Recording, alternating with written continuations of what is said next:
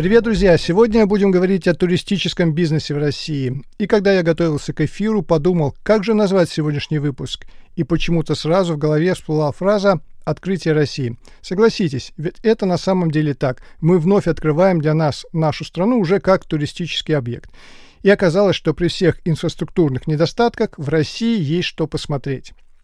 Студия Андрей Байкалов – это подкаст «Ценная инфа». Гость выпуска – Валентин Афанасьев, основатель турклуба «Пик». Валентин, добрый день. Добрый день, доброе утро, всем привет. А, я знаю, что вы сейчас в Мексике находитесь. Как вы туда попали? Расскажите, зачем вообще поехали туда? Все правильно, я сейчас в Мексике уже два дня. А, мы приехали сюда на полгода вместе с семьей для того, чтобы родить четвертого ребенка. Третья девочка у меня уже э, рождена здесь, имеет мексиканский паспорт, и это очень удобно, нам это понравилось, поэтому четвертый ребенок будет рожден тоже в Мексике. Здорово. Давайте тогда от такого лайфстайла перейдем уже непосредственно к интервью. И первый вопрос к вам такой. Коронавирус. Хороший менеджер?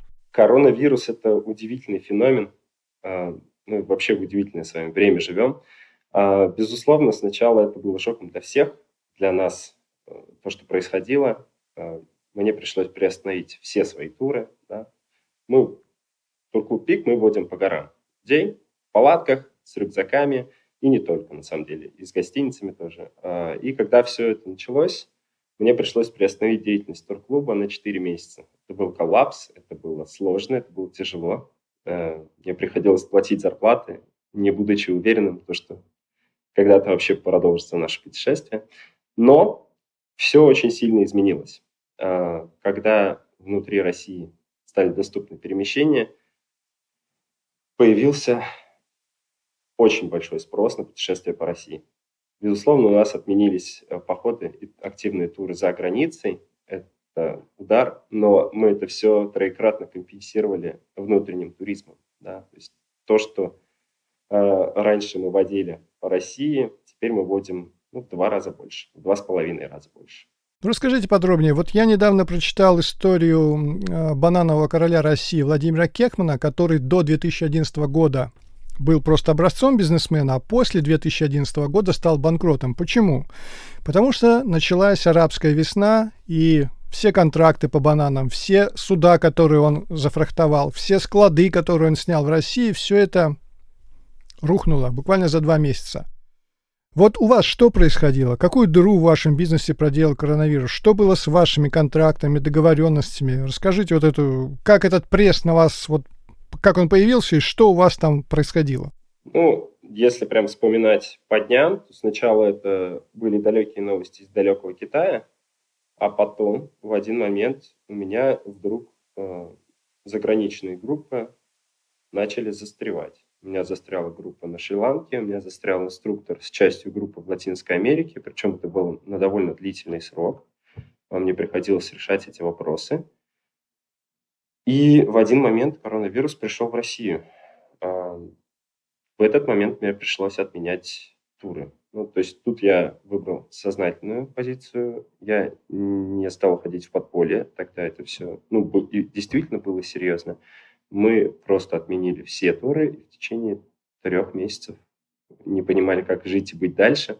Нас очень поддержали наши лояльные туристы, стали покупать нашу сувенирку, стали брать платные консультации у, нас, у наших походных консультантов, чтобы мы могли продолжать платить за склады, а, чтобы мы могли продолжать выплачивать зарплаты. А, но через некоторое время, когда ограничения по перемещению внутри России стали сниматься – случилось что-то вообще невероятное. Мы еле-еле успевали справляться с потоком. А, то есть очень много путешественников по России стало. Все те, кто раньше ездили отдыхать за границу, все начали открывать для себя Россию, все начали ездить, смотреть, что же такое Байкал, Камчатка, Эльбрус, Кавказ, и ну, это прям удивительный феномен. Очень сильно изменился портрет нашего туриста, да, то есть если раньше это были более подготовленные люди, теперь а, мы работаем ну, со всеми, с людьми, которые вчера лежали на шезлонгах и вдруг пришли в активный туризм. Это сложно, но это интересная задача. пока, мне кажется, мы справляемся. А была мысль сдаться? Вот что удержало? Нет, нет, такой мысли не было. А, в тот момент нет, я понял, что много чего мы уже переживали за 14 лет, и как-нибудь переживем и это. Были мысли, были проекты уходить в онлайн, уходить э, в консультационную деятельность, да, то есть перестать вводить фактически как туроператор внутреннего туризма и начать условно раздавать советы, как ходить в походы. Да. Такая экспертность у нас тоже есть, поэтому идеи были, э, но все получилось пока хорошо. За последний год мы выросли на 88%, по количеству туристов. Ну, и вот сводили э, уже 6600 человек за последнее лето, весну и осень, за последний сезон в горы. Ну, я тоже удивился, когда, например, узнал факт, что э, вот в коронавирусный год, 2020 год, на 800% выросли продажи балетных станков в России. То есть То есть тут не знаешь, где угадаешь.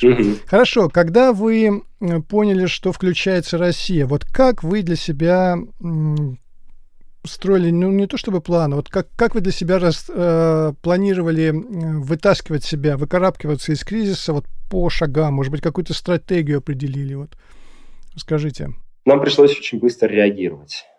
Безусловно, мы отменили все заграничные походы, и нам нужно было переориентироваться на внутренний туризм – мы анонсировали достаточно большое количество походов по России, дополнительных, а, которые очень быстро набирались. А, мы искали новых походных консультантов, новых организаторов, новых гидов для того, чтобы справиться с нагрузкой и не уронить качество тех услуг, которых мы оказываем. А, мы справились, в первую очередь, потому что мы очень цифровая компания, и мы и так всегда работаем удаленно, у нас нет никаких офисов, у нас, нам нет необходимости что-то супер долго согласовывать. Компания весьма себе бирюзовая, такая современная, поэтому мы справились, у нас получилось, и вышли мы из коронавируса, ну, еще, может быть, не вышли, но с хорошими результатами, с хорошими показателями. Угу. Ну, я, кстати, не верю в бирюзовые организации. Вы в это верите? В чистом виде нет, не верю, но мне очень нравятся многие э, подходы, которые описываются в этой системе, и я их применяю. Применяю довольно успешно в своем бизнесе. Мне, мне кажется, у меня получается. А сколько у вас человек тогда работает в компании, в турклубе? А, работаю я, работает 160 инструкторов, но это люди, которые работают не на постоянной работе, которые привлекаются на сезон когда есть работа. Ну, они или ИП, или они самозанятые, да? То есть такие боевые единицы, да? Самозанятые, да. Кроме этого, есть э, маленькая армия походных консультантов, их 9 человек. Есть э, организаторы, это люди, которые отвечают за организацию похода, за его качество, за направление. Организатор по Камчатке, организатор по Эльбрусу. Их у нас 17 человек. И есть люди-программисты, их двое человек, которые ставят им технические задания. А, есть люди, которые работают с соцсетями. На каждую соцсеть по контент-менеджеру и по человеку, который занимается рекламой. Ну, в общем и целом, если посчитать, я думаю, ну, около 250 человек. Работники склада еще, про них не рассказал. В Москве, в Петербурге, в Казани. Ну, любопытные вот ситуации с бирюзовой организацией, 250 человек, которые работают в одном направлении. Ну, наверняка они увлечены своим делом, потому что в бирюзовой организации, наверное, по-другому невозможно. Безусловно, они увлечены своим делом. Мне очень нравится идея, то, что они могут самостоятельно решать какие-то вопросы напрямую друг с другом. А, мне очень нравится идея в том, что они сами придумывают себе мотивацию. Не сами придумывают себе мотивацию, а в том, что ну, вот конкретно организаторы, люди, которые двигают весь турклуб, ну, у них нет фикса, у них нет KPI. Они сколько захотели работать, столько поработали, столько получили. А туры кто придумывает, вы или вот эти организаторы? Организаторы. Безусловно, я тоже могу подключаться и всегда с удовольствием консультирую э, своих организаторов на этот счет, но последние несколько лет я занимаюсь управлением бизнеса, а не, не собственно, продуктом. Угу. Хорошо, я хотел бы назад немножечко вернуться. Зацепился за фразу, что у вас была возможность уйти в подполье и водить подпольные походы. А что, были прецеденты, да? Кто-то из ваших э, конкурентов так стал делать? Ну да, конечно, не все стали закрываться в связи с ковидными ограничениями. А некоторые продолжали работу. Но мы для себя приняли решение, что мы не хотим угу. и не будем так делать. Слушаете подкаст «Ценная инфа». Осторожно, двери закрываются. Следующая станция – Пушкинская. Недавно я прокатился в метро в наушниках JBL Tour One. Я проверял, насколько хорошо работает шумодав. Так вот, если включить музыку и шумодав, то реально можно уплыть в мечтах и пропустить свою станцию, потому что в ушах только музыка и ничего больше не слышно. Если вы ищете качественные наушники с шумодавом, JBL Tour One станут хорошим выбором. Наушники беспроводные, заряда хватает на 50 часов работы без шумодава и на 25 часов работы с шумодавом. Для полной зарядки надо 2 часа, а 10 минут зарядки хватит для 3 часов работы. Наушники поддерживают Hi-Res аудио, звук чистый, детальный. Я проверял на lossless композициях Моцарта, Бетховена, включал лаунж и чиллаут композиции. JBL Tour One отлично справились. Рекомендую к покупке, испытал на себе, можно брать. А сейчас возвращаемся к беседе с Валентином Афанасьевым, основателем турклуба «Пик». Давайте составим небольшой рейтинг самых популярных мест России. Ваш личный топ-5. Мой топ-5 направлений по России. На пятом месте будет Прильбрусье, ущелье Адерсу, Селтранкёль, ну и, конечно, сам красавец Эльбрус невероятные места, водопады, поселок Торскол и огромное количество климатических зон в одном месте. Тут тебе и снег, и цветущие рододендроны, и реки, и деревья. Все в одном месте. На четвертом месте Сахалин, Курилы, Дальний Восток. А, там начала появляться инфраструктура, поэтому это место стало очень интересным для туризма, и люди начали туда ездить. Третье место – это Байкал, Омуль, национальная кухня и горы вокруг.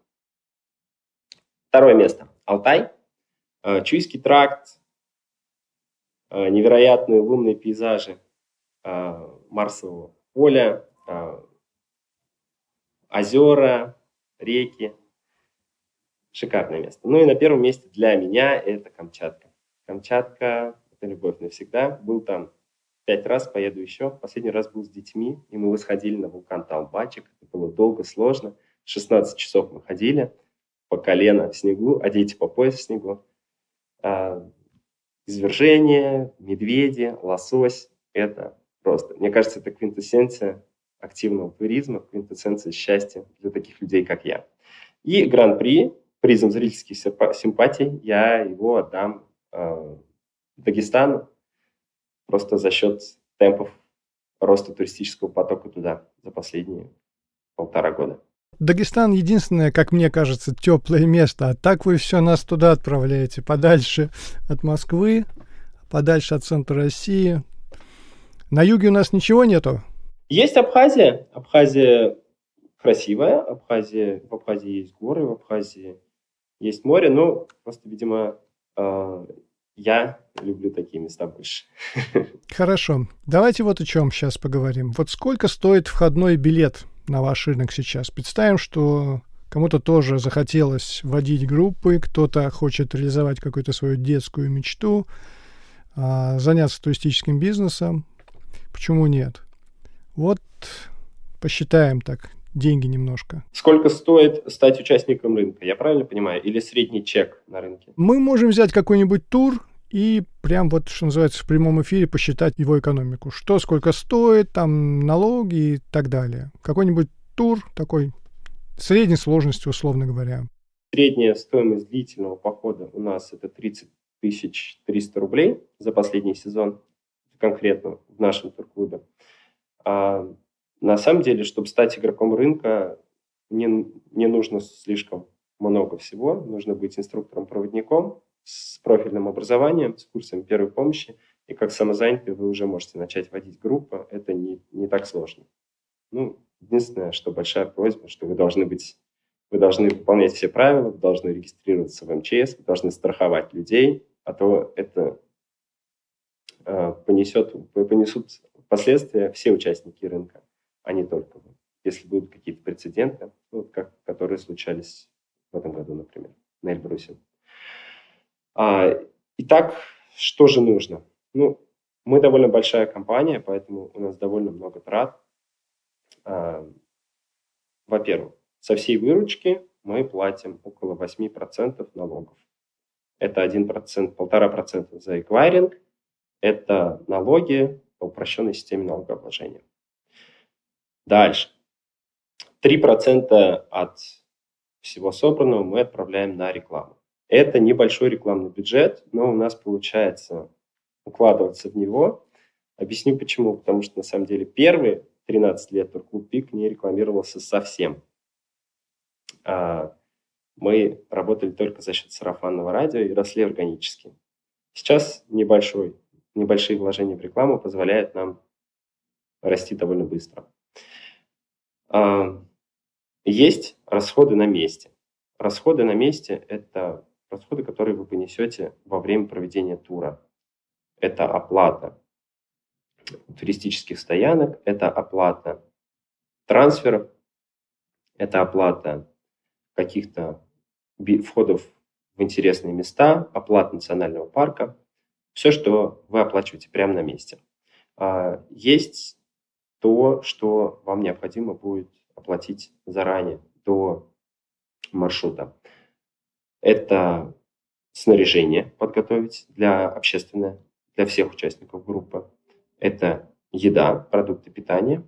Иногда они формируются прямо на месте, но мы предпочитаем отправлять все с наших складов в Петербурге и в Москве. А, и предварительная оплата для брони э, отелей, перевозок. Так, ну что, прям, не знаю, могу открыть какую-нибудь смету похода и прям пройтись. Ну, а почему нет? И если можете, если это не является коммерческой тайной, ну, назвать, не знаю, там, среднюю маржинальность. Да, маржинальность в среднем по турклубе у нас 30%. А, то есть эти 30% в соответствии а, с, принципе, с принципами моей бирюзовой организации делятся на три части. Примерно 33% уходит на регулярные расходы турклуба, то есть на зарплаты, на поддержание складов, на, ну, на такие траты. 38% а, забирает организатор направления, и все остальное мое. Это моя зарплата. Ну, 30% маржинальность – это много, мало, хорошо в вашей нише? Сложно сказать. Мне сложно сравнивать. Ну, она была одно время и 35, но сейчас расходов турклуба стало гораздо больше – очень большой штат людей трудится над созданием всего. Мы много денег тратим на разработку. У нас довольно технологичный сайт, э, админка, маркетинговый отдел. Поэтому... Ну, сейчас мы поговорим про рекламу. Вы мне вот что скажите. Удается откладывать на какой-нибудь условный пенсионный план? Мне да, но турклуб э, не накапливает деньги. Ну, то есть турклуб тратит все, что у него есть. Э, последние три года он даже уходил в минус, мне приходилось доплачивать из своих денег, он тратил больше, чем зарабатывал. А, ну вот в этом году мы вложились, получилось прям ровненько. Угу. Но нет ли желания перейти, что ли, к более прагматичному, что ли, бизнесу? Вот я знаю одного известного журналиста, даже двух журналистов, она, они семейная пара, они купили небольшой гостевой дом на 7 номеров в Литве, в Друскиненкой, провели небольшой ремонт и вот э, возят туда тоже туристов из России. Такой вот у них небольшой семейный бизнес, такой вот традиционный для Европы, мало, наверное, пригодный в России, но тем не менее. Вот у них есть некая стабильность, условно говоря, если вспомнить классика, такой свечной заводик, да? Нет, это совсем не для меня. Несколько раз я думал над тем, чтобы выкупить базу под Петербургом, сделать постоянную базу, но нет, я не могу сидеть на месте. Это связано с моим образом жизни. Я постоянно перемещаюсь, не нахожусь чаще всего дольше, чем 2-3 месяца на одном месте. А в России бывает 2 месяца в году. Поэтому мне такое сложно, и это не для меня. Понятно. Хорошо. Ну что, пробежимся по смете? Да, давайте. Итак, тур. Вся Камчатка за 14 дней. Активный тур без рюкзаков. А, количество людей в этом походе было у нас вот с 15 августа. Одну секунду. 16 человек. А, еда, закупленная складом. 33 тысячи 328 рублей. Погрузка, отгрузка тоже пошла на склад 7 тысяч рублей. Процент за эквайринг 99 500, то есть то, что мы заплатили налогов. А оплата походным консультантам 14 400 рублей, реклама 50 тысяч рублей, билеты инструктору 72 тысячи рублей, зарплата инструктору 55 тысяч рублей, страховки 28 тысяч рублей, какое-то проживание 8800, это, наверное, проживание инструктора, морские прогулки. 113 800 рублей, а, горячие источники Паратунка 44 тысячи рублей, трансферы 420 тысяч рублей, домики 72 тысячи рублей, сплав 72 тысячи рублей, проживание в хостеле 40 тысяч рублей, зарплата повара 35 тысяч рублей, авиапочта 14 тысяч рублей, хостел 30 тысяч, хостел 60 тысяч, Ой, еще довольно много, но давайте уж добьем. А, домики 17 тысяч рублей, расходы инструктора во время тура 15 тысяч рублей, докупка еды 55 тысяч рублей, палатку кухня аренда 30 тысяч рублей, газ 9 тысяч рублей, проживание инструктора после похода 1500, расходы повара 3500, морские прогулки, еще какие-то морские прогулки 50 тысяч рублей, разрешение в национальный парк 12 тысяч рублей и домики под вулканом 17 тысяч рублей. Все, остался последний пункт, это начики, горячие источники, тоже там 54 тысячи рублей. Всего. Себестоимость похода 146 тысяч извините, миллион четыреста шестьдесят тысяч себестоимость похода, а выручка миллион четыреста, миллион шестьсот сорок три. Прибыль сто восемьдесят две тысячи триста рублей. Ну и, соответственно, эта прибыль делится между организатором. Mm-hmm. Организатору ушло 75 тысяч рублей, турклубу 55 тысяч рублей и монет тоже ушло 50 тысяч рублей. Вот такая вот экономика цифра. Впервые на моей памяти, когда предприниматель так вот откровенно все рассказал про механизм ценообразования в своем бизнесе. Большое вам спасибо. Да, пожалуйста. Я надеюсь, слушателям тоже было очень интересно послушать. В тот момент, когда вы говорили, у меня сначала я чувствовал такой энтузиазм, думал, о, так хорошо, интересно. Но когда вы перечисляли все дальше и дальше, думал, как же все-таки это сложно все организовать. Да, все правильно. Этот бизнес очень сложный, поэтому мне не очень страшно все это рассказывать. А, это все очень сложно. Мы работаем с людьми, мы работаем с другими бизнесами, и поэтому ну, скопировать успешную вот эту модель систему это довольно сложно. И немного про рекламу уже в завершении выпуска. Вы упомянули интересную фразу, что 13 лет вы практически не рекламировали турклуб. Как же вы продвигались? Наверняка сарафанка. Может быть, есть у вас какие-то советы другим предпринимателям по организации а, вот такого сарафанного радио, потому что это самый быстрый, это бесплатный способ раскрутить свой бизнес. Ну, я думаю, абсолютно очевидно, что самым главным при таком способе продвижения будет это качество продукта. Вы должны делать то, в чем уверены на тысячу процентов. Это должно нравиться вам, от этого должны гореть вы, ваши сотрудники и в первую очередь ваши клиенты, в моем случае туристы. Это самое важное. Только в этом случае вас будут рекомендовать. Э, кроме того, мне очень сильно помогли соцсети. Да, исторически мы были во ВКонтакте, там люди очень хорошо делятся друг с другом, э, рассказывают.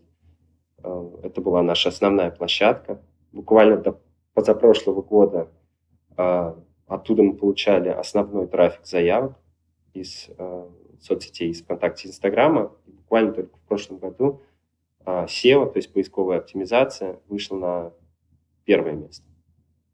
Потому что мы серьезно занимаемся уже последние три года. Вот. Но социальные сети сегодня дают огромные возможности – Обязательно не игнорируйте их, занимайтесь ими. Но ВКонтакте приводит лидов по-прежнему? Да. Или просто все да. пошло на спад? Э, спад есть, но во ВКонтакте все еще есть жизнь, во ВКонтакте все еще есть люди, клиенты, э, и бизнес там тоже есть. Поэтому, безусловно, сейчас много бизнеса в Инстаграме. Если выбирать сейчас Инстаграм или ВКонтакте, то, наверное, конечно, Инстаграм, может быть, даже ТикТок. Но во ВКонтакте, если вы есть уже ВКонтакте, то уходить оттуда ни в коем случае не надо. А там люди все еще покупают. Любопытный парадокс. Если вы там есть, уходить не надо, но если вы туда хотите прийти, то лучше выбирайте Инстаграм, да? А, объясню, почему я так говорю. Потому что если вы вот сейчас начали заниматься бизнесом, то вы не можете полноценно войти на все площадки.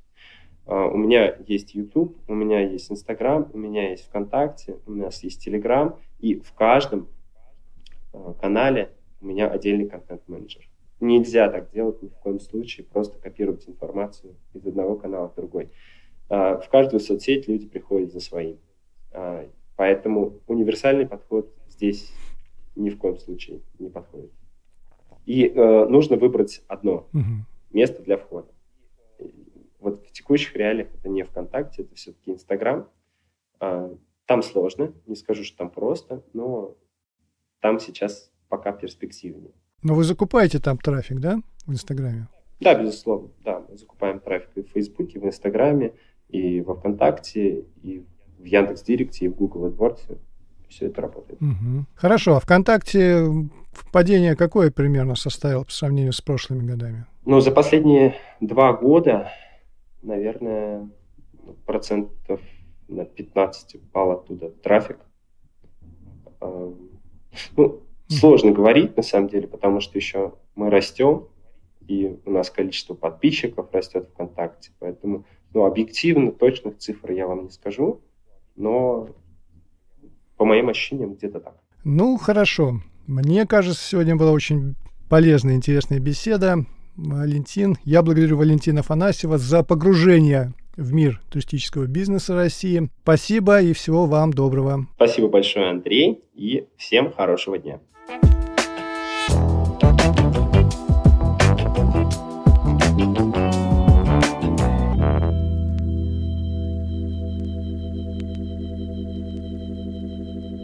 Уважаемые слушатели, на таком сайте, как Patreon, можно стать патроном, спонсором подкаста, делая небольшие взносы, начиная с одного доллара. Что это изменит для меня? Сейчас мне приходится все делать самому. Это хорошо, но медленно. Можно делать быстрее, с лучшим звуком и чаще. Так что ваша поддержка – тот самый пятый элемент, который искали Корбен Даллас или Лу. Ссылка на мой Patreon в описании. Заходите и становитесь друзьями, подписчиками или резидентами подкаста. Спасибо всем патронам, всем, кто верит в меня. Всем удачи в делах и до встречи на просторах интернета.